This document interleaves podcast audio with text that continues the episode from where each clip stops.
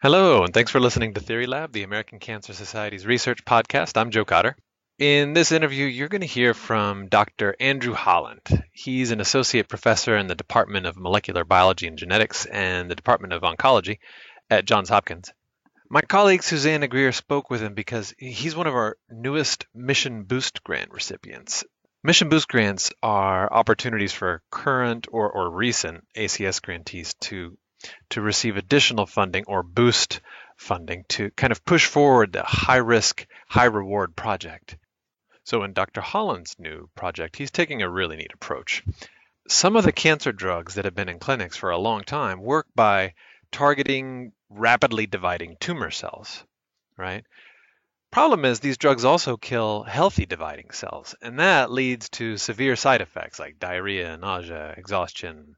And so, in his new Mission Boost grant, Dr. Holland uh, is using those funds to build on some of his findings to develop a novel anti cancer stra- strategy that allows for the specific killing of tumor cells without affecting the healthy dividing cells. So, let's get into it. This is Dr. Susanna Greer talking with Dr. Andrew Holland. Andrew, how are you doing? I'm very well, thank you. Well, thanks so much for taking some time to talk to us this afternoon. I'm excited to catch up on your research and uh, kind of get a feel for what you're excited about and what's next. Um, so, thanks for sharing your time. My pleasure. We're looking forward to it. All right. So, let's start off with something really cool that happened recently. So, we chatted and then you got official notification that you had a a new grant actually. This is your second award from the american cancer society. Um, so recently you found out that you received one of our mission boost grants and those are pretty incredible grants. They're for scientists for researchers who are in a preclinical space but are bringing their research or kind of at a pivotal point to move their research into the clinic. So congratulations first. We're excited for you. Thank you very much. And I just want to know so, what's it like? What was it like to get that phone call? Was this something you expected or was it kind of out of the blue? Yeah, I don't think you, you ever expect something like that. Uh, so it, it takes you a little by surprise. Of course, you know that that grant has been submitted, and so you're still waiting for an outcome. But it's uh, it's certainly a very pleasant uh, call to receive, and I think it's exciting on two levels. First of all, um, your grant has been rigorously peer reviewed by the um, American Cancer Society, and that means other experts uh, in the field have looked at your work. And so, in some way, this is validation of some of the ideas and approaches that you're proposing. And then, just as importantly, it provides critical funds at a very important time in a project to allow you to continue to pursue your ideas and hopefully bring something forward that might be able to benefit people in the clinic. Well, the reviewers were, were super excited about your grant. So I think you definitely got that expert validation. And it's good to know that the funding is going to be helpful and, and help to kind of move you to a space where we hope that your research will be even more impactful to the clinic and to that patient population. So, one of the, the things I, I guess in particular I had a question because this is a different funding mechanism for the ACS is does this fill a void for funding in your lab? And I guess to say it another way is, um, is this a place in this kind of preclinical space where it's more difficult to get funding, or is this an easy spot? Just could you could you explain that a little bit to our listeners? Well, yeah, this is really important for us. I mean, nothing ever happens in a vacuum. So a project like this is something that's being uh, developed in the lab, maybe without any particular focus, but it's being developed in the lab for more than a year as we test new ideas that emerge from existing directions of our research. And then we bring that to a point where we're excited and we think that we might have something that could be of utility in the clinic. And this grant mechanism uh, is ideally suited to allow us to try to take this to the next level. And so without this funding, we don't have the opportunity to be able to do the additional work that would be necessary to, to test this concept. So it's really important for us. I think it does fill um, a, a, great need for us in our research right now, and it, it fills a, a, gap in, in an area where we didn't have funding and something that we were just sort of pushing along on the side um, as and when we could. And now we can put more directed effort and resources towards this, the goals outlined in this proposal. Well, we're awfully excited to bring this research to the forefront of what you're doing. So I, I, want to catch our listeners up on what you've been up to. So I've done a bit of reading about you, and what you're doing is moving pretty quickly, it seems, from what we would call more basic or developmental science to the bedside, so to the clinic. So, in order for our listeners, though, to understand why what you do is so critical and exciting and important, and why those expert reviewers really validated your preliminary data and your ideas, is that we're all going to have to kind of have a little bit of review of mitosis. And we've talked about mitosis before on the podcast, so I don't think that we have to rehash that. But maybe we could talk about why is the regulation of mitosis so important for cell division in general? Well, our bodies are built of millions of building block cells, and these cells have to be able to make copies of themselves or replicate. And this happens millions of times a day as these cells replace lost and damaged cells in our tissues and organs. And in order for that to happen, the cell has to be able to take its instruction manual, which is the blueprint for how the cell behaves, encoded in something known as DNA, and it has to be able to equally partition that into the two new daughter cells during cell division. And we study how that process occurs and how it goes wrong in cancer. And what we know is that cancer is really a disease of dysregulated cell proliferation, where cells grow uncontrollably at the expense of their neighbors. And it turns out that they make lots of mistakes when they divide in, in segregating their or partitioning their DNA. And that often leads to errors in this instruction manual that can cause abnormalities in cell behavior. Okay, so uh, that makes good sense then that if all cells have to divide, and during the process of cell division, the instructions that, help a cell to know what it's supposed to do and how it's going to do it, that instruction manual also has to be copied in the form of DNA, that that's critical for uh, just life.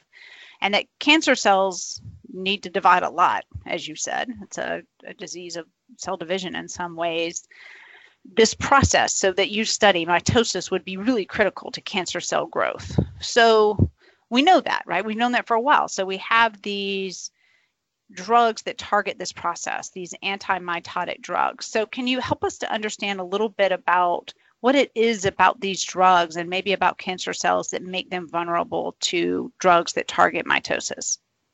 Absolutely. So because cancer is dysregulated cell growth, drugs that target the cell division machinery, the apparatus that's required for cell division, have been used successfully in the clinic for decades as anti-cancer therapeutics. In fact, some of the best selling chemotherapeutics of all time are drugs that target the mitotic apparatus. And the thought is that these are effective because cancer cells have to proliferate. And if you uh, target the machinery required for cell division, then that will uh, slow down or prevent the continued growth of those tumors. But these drugs have notable limitations. Uh, in the clinic, many patients develop resistance to these drugs. And in addition, they have side effects or cytotoxicities that are associated with chemotherapy. And those are things like nausea, diarrhea, vomiting, etc. And those arise because these drugs don't only kill the rapidly proliferating tumor cells, but they also kill the healthy proliferating cells in our body because there are cells in our bone marrow and gut that are turning over every single day. And so these drugs are indiscriminate in the way they destroy the proliferating cells. And what that means is that as well as killing the tumor cells, you also kill healthy cells, and that ultimately causes um, unwanted side effects that limit the dose and duration of treatments that can uh, of the treatments. And so one thing that we've been trying to understand for a long time is are there selective vulnerabilities in the cell division apparatus that are unique to cancer cells that can allow us to better discriminate the divisions of tumor cells from those of healthy proliferating cells.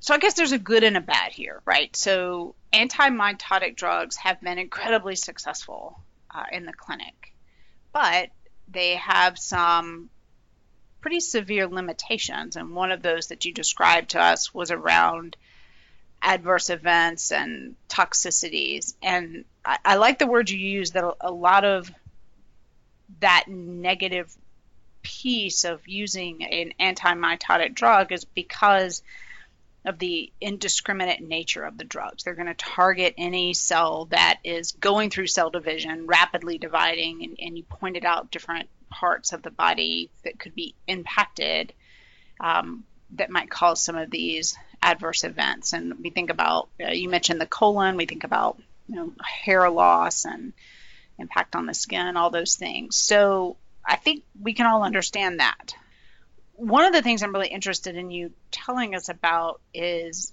your work, which really focuses on trying to find something about cell division and about mitosis that's specific to cancer cells that's not indiscriminate, that's quite specific. And you're looking at differences in cancer cells and normal cells that you could target therapeutically, again, quite specifically. And it seems like you've had some pretty impressive success in finding a vulnerability around cell division that's specific to breast cancer cells, um, a specific type of breast cancer cell. Can you tell us a little bit about that?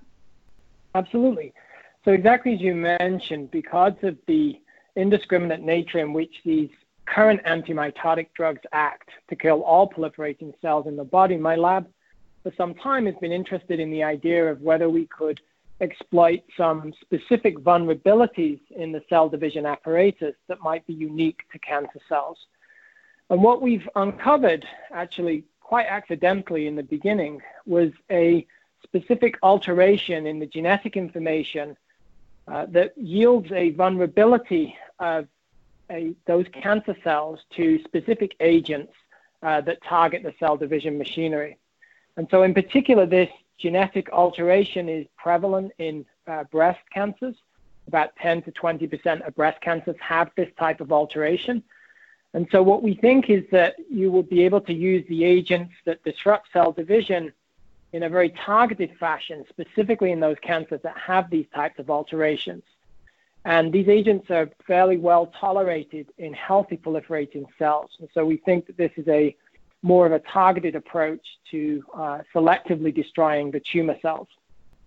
So you have found basically kind of a problem in the blueprint, right? So you've uh, looked around and, and really carefully found a change in the blueprint and this genetic information that's specific to breast cancer cells not found in normal cells and not present in all breast cancers, but a, a, a significant number of breast cancers. And one of the things that you mentioned is that these agents um, are actually tolerated in by normal cells. And the reason we know that, or one of the reasons, I guess, is that some of these agents are actually in early clinical trials for metastatic breast cancer. So one of the things I'm interested to understand is how could the work that you're doing change the way we're using some of these agents to treat breast cancers? Yeah, so what we hope is that this will allow us to use these agents in a more intelligent setting by identifying individuals that carry this glitch in the genetic information that would yield those tumor cells to be much more susceptible and vulnerable to these types of agents.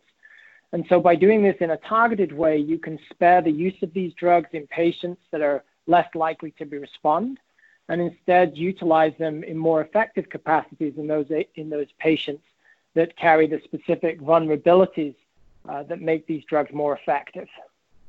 Okay, so that's cool. So you're looking for patients who have the specific problem in their blueprint, and you, you call that problem a vulnerability. So if that's the case, then could you potentially have an impact on changing the side effects that come from these drugs when you're targeting cell division? Yes, we hope so, because these agents will be well tolerated in normal proliferating cells that don't have these alterations in the blueprint. Then you would hope that this would also avoid many of the toxic side effects that are associated with the chemotherapy, which are in large part caused by killing of those normal healthy proliferating cells. So this is more of a targeted approach or precision cancer medicine where you're instead of using generic drugs to treat wide varieties of cancers, you're using drugs that are specifically designed to be effective against the the type of genetic alterations that are present in an individual's tumor. So, if that's the case, if you're looking for a specific alteration in a specific tumor type, is there the possibility that your work could expand beyond breast cancer? Yes, yeah, so it turns out that this genetic alteration is present in other cancer types as well, uh, in, a, in, a, wide number of different cancer types. It's just more common in breast cancers than it is in these other cancer types. And so our prediction would be that any tumors that can take that contain this type of alteration would be more sensitive to these agents because these agents would now disrupt the divisions of those cancer cells and selectively destroy them. And so, for example, we know that in some pediatric uh, brain tumors, these alterations are quite common, and also in some pancreatic cancers, etc.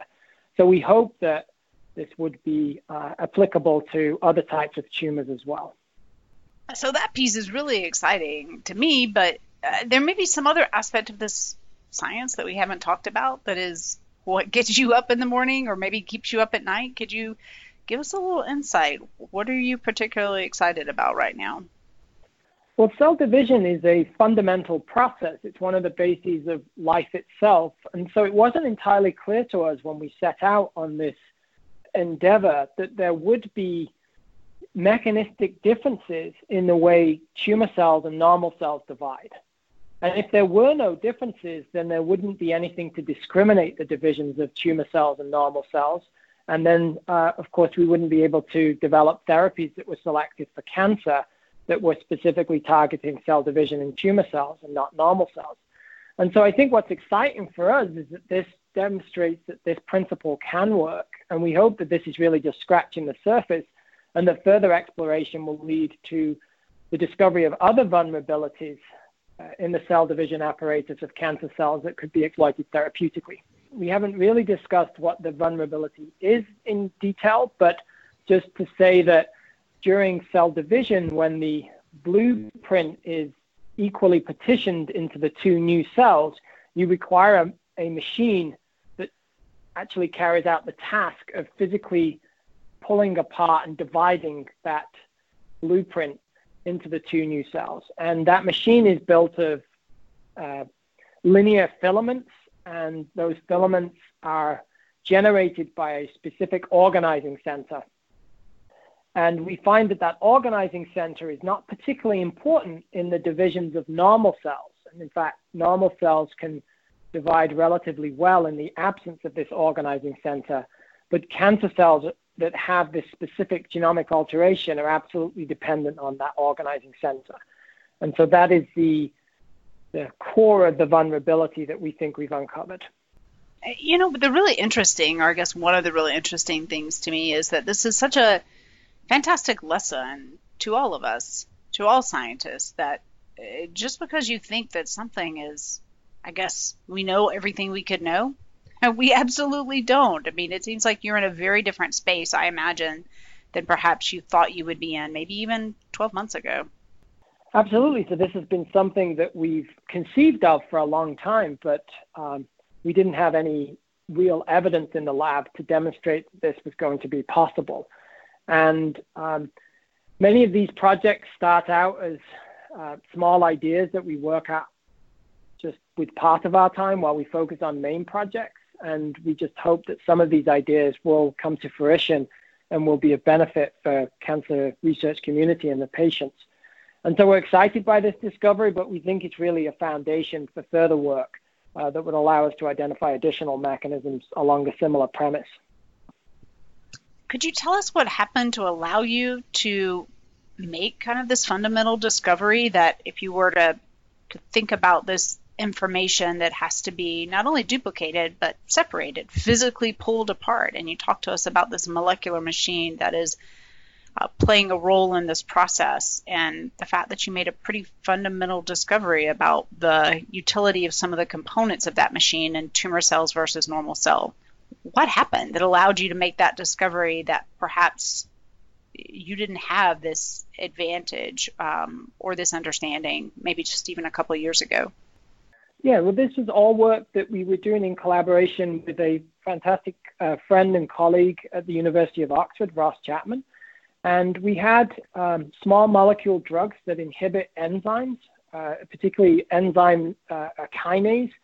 And these proteins are involved in modifying other proteins in the cell.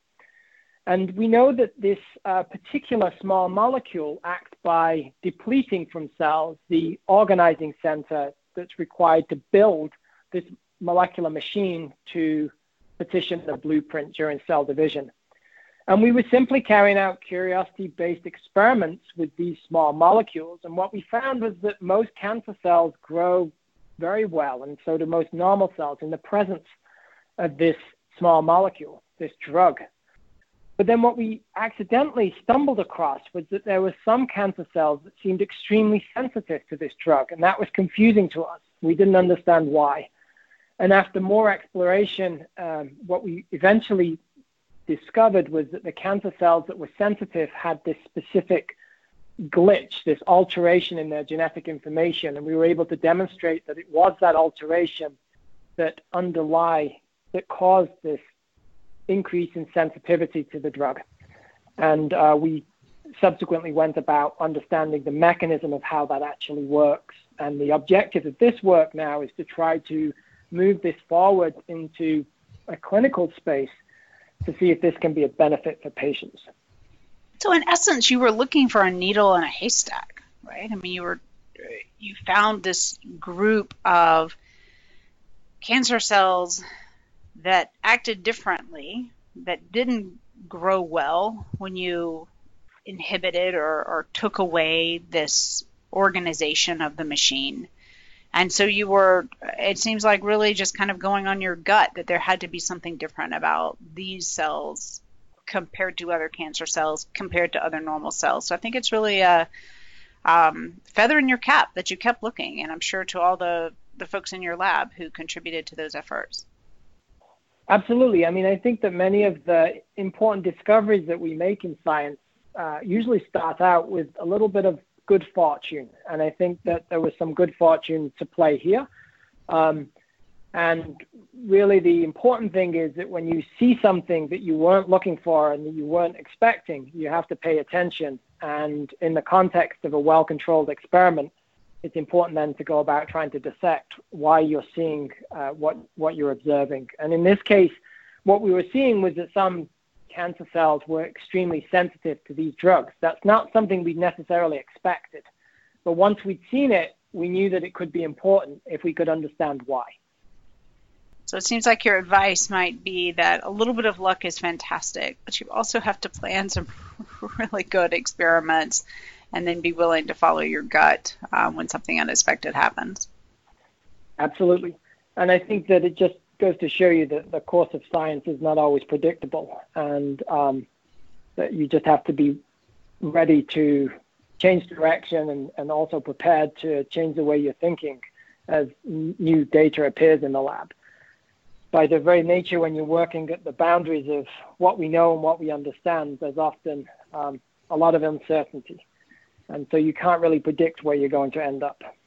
I love that parallel to what many of our listeners are going through um, who are cancer patients uh, or folks who love them or survivors because uh, cancer is unexpected, right? And it induces an incredible amount of uncertainty into our lives. So I think just for my final question, I'd love to know if there is a message you would like to share with our listeners who have been impacted by cancer.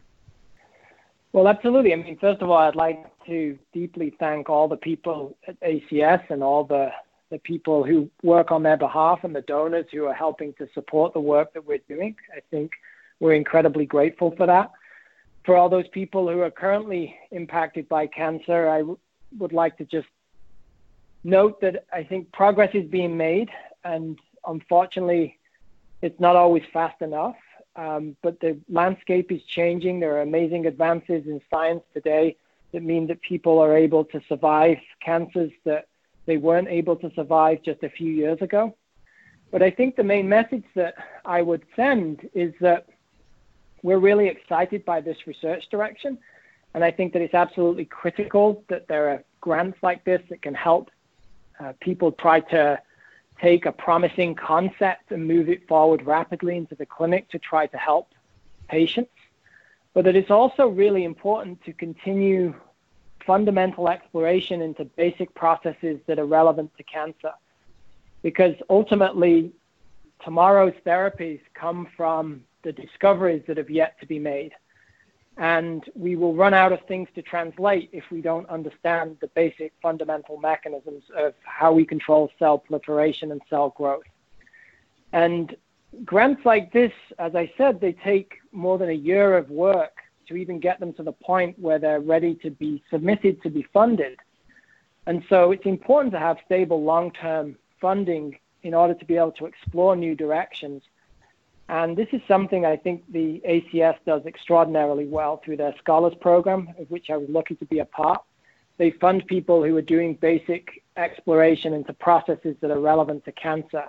And to me, that's absolutely essential if we're going to continue to make significant advances in understanding and fighting, ultimately fighting this disease. And the example I would give is that of immunotherapy, which has been uh, transformational in, in treating cancers, in a wide variety of cancers. And the initiating discoveries that led to the development of cancer immunotherapy came from people who were trying to understand how the immune system works. And once they made a discovery that told them something about the, how the immune system worked, they then recognized how that could be applied in the form of cancer therapy. And so discoveries come from unexpected directions, and I think it's really very important that we you continue to support broad research uh, into fundamental processes relevant to cancer. Thank you, Andrew. Beautifully said. And we are so excited about what you're doing. Incredibly proud of you and looking forward to um, all that's to come. Thanks so much for sharing your time with us this afternoon. Thank you very much.